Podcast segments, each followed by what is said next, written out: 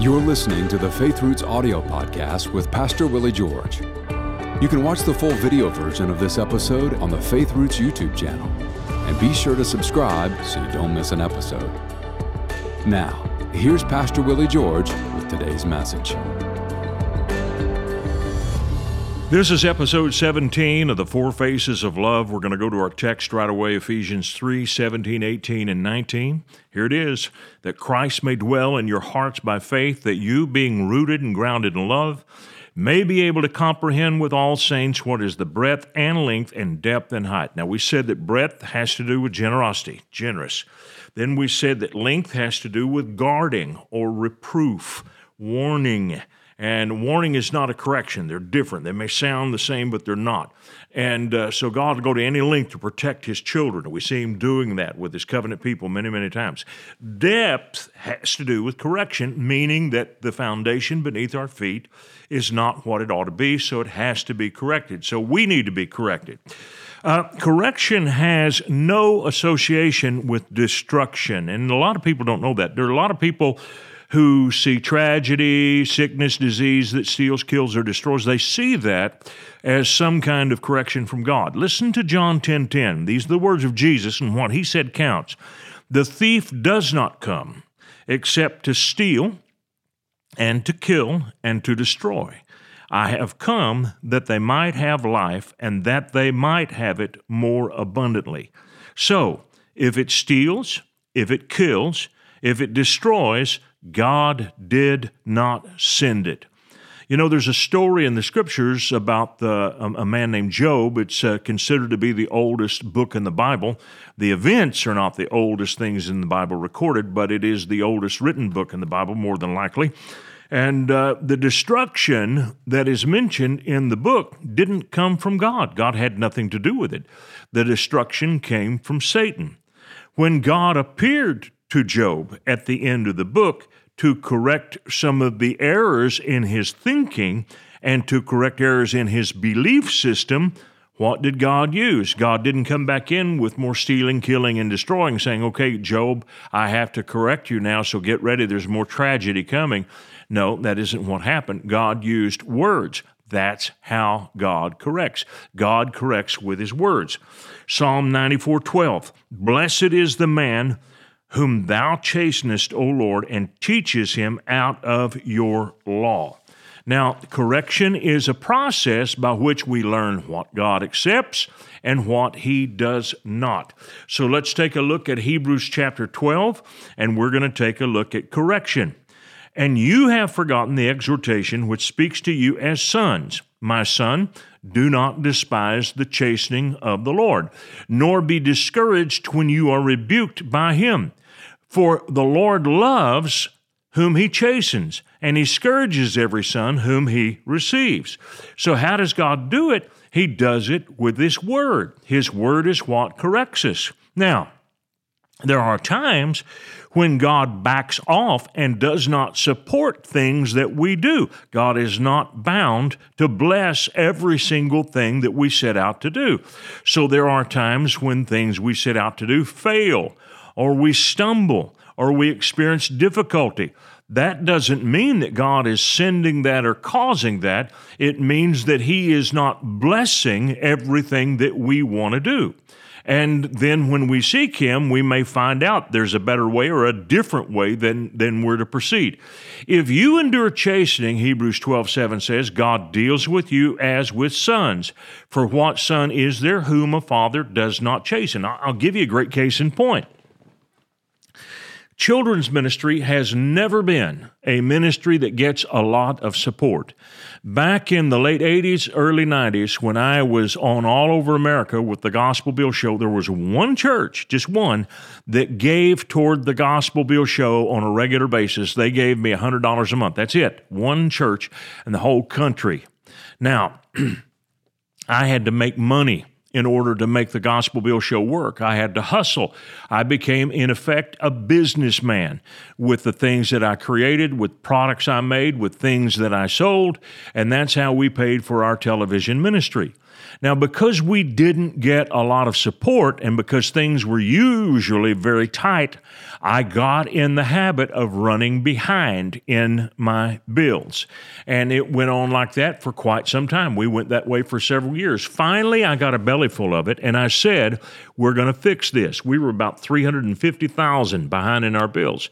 I took this to our church, which at that time we had started a few years before, and the church responded generously, and we wiped out the $350,000 in bills. Then, when we got done, my business administrator, who had resigned on his way out the door, told his follower, the one who was taking over, there's another $350,000 that I didn't tell Pastor about. Wow and he didn't share any of that with me. It was crushing, but it woke me up and it made me realize okay, I can't go back to the church to ask for more. We've already done that. I'm going to have to make some changes. And I said, you know, how did we get into this hole? And I said to myself, you know, we obviously are doing some things that God isn't blessing. I know a lot of people said we really like it, but my kids' magazine never paid a penny. We didn't get any support for that magazine. It was a foolish thing for me to do. There were some other things that we did. I had to lay off 21 employees. We were fat. We had too many people on our team. I had to go to my landlord and to get out of some leases so we could trim back with not having those 21 people. There were a number of offices we did not need. Landlord was very generous because I had leased so much space from him for so many years. And so he helped me greatly. But the point that I want to make is I got our ship righted and turned around when we took stock and when we corrected ourselves. It was painful, but it was not destructive. The end result was we became very sound and blessed financially.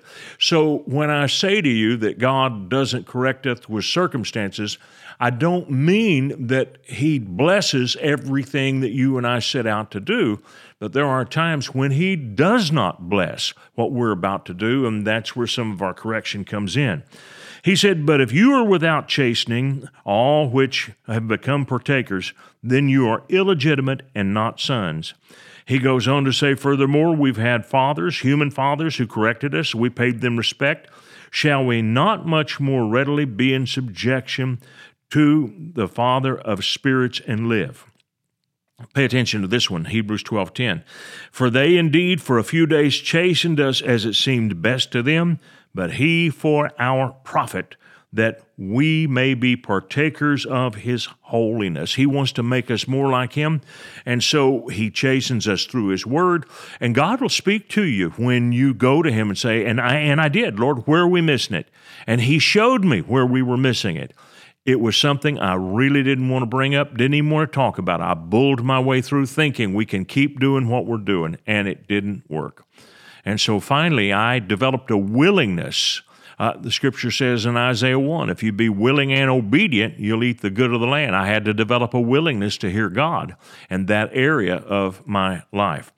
And so, it is important that we need to learn how to think like God. Listen to Isaiah chapter 55, verses 8 and 9. For my thoughts are not your thoughts, nor are your ways my ways, says the Lord. For as the heavens are higher than the earth, so are my ways higher than your ways, and my thoughts than your thoughts. So there's a very real possibility that some of your ways of thinking don't agree with God's ways of thinking. And I had to learn that myself, and I'm still learning that because it takes a lifetime to really understand how God thinks. And, and, and it's something that we grow in. It starts out in childhood. Listen to Proverbs 19 15. Foolishness is bound in the heart of a child. In other words, not knowing God's ways is something that we all start out with. But the rod of correction, which is God's authority, drives it far from Him. And so it is this controlled correction in circumstances, not destruction, and it is the teaching of God's Word. Those two things together correct you. Now, again, I want to make it very clear death, stealing, killing, That is not God. God does not use those things to correct us. If we fall into that, it's because we ran through a series of roadblocks which put us in harm's way. It wasn't the Lord who brought that about. Well, that's all the time I have for this teaching, but we're not done. We've got three more lessons on this, and we'll pick up with the first one tomorrow. See you then. I want to thank you for watching our podcast today. And if you really liked it, would you please give us a little thumbs up by clicking on that sign down below? And then I would encourage you to subscribe to our channel so you don't miss any of our future podcasts because they're all going to be good. And if you would like to support us financially, either with a one time gift or recurring gift, you can do that by clicking on the link below or going to myfaithroots.com. Thank you so much for watching this program. We hope this message has been a blessing to you. Ratings and reviews help us reach more people, so take a moment to leave a review on your podcast app and consider sharing an episode with a friend or family member that needs to be built up and encouraged in the Lord today. Thank you for listening.